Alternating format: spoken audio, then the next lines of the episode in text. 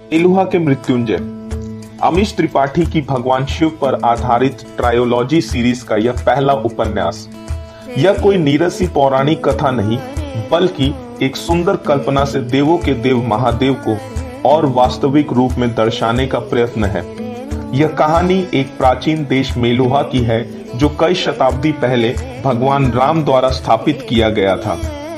कई शताब्दियों से विजेता, व्यापारी, विद्वान, शासक, पर्यटक, जो भी हमारी भूमि पर आए, उनमें से किसी ने भी यह विश्वास नहीं किया था कि ऐसे महान व्यक्ति सचमुच में ही अस्तित्व में थे।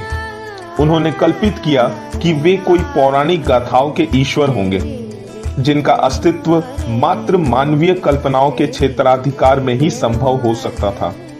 दुर्भाग्यवश, यह विश्वास ही हमारा प्रचलित ज्ञान बन गया।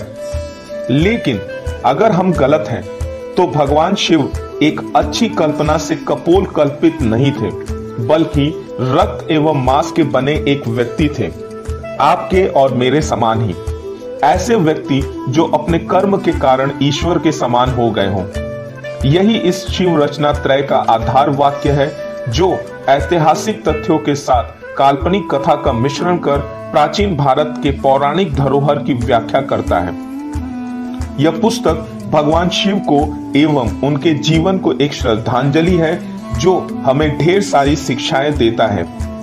वे शिक्षाएँ जो समय एवं अज्ञानता की गहराई में खो गए हैं। वह शिक्षा जिससे हम सभी लोग एक बेहतर मनुष्य बन सकते हैं।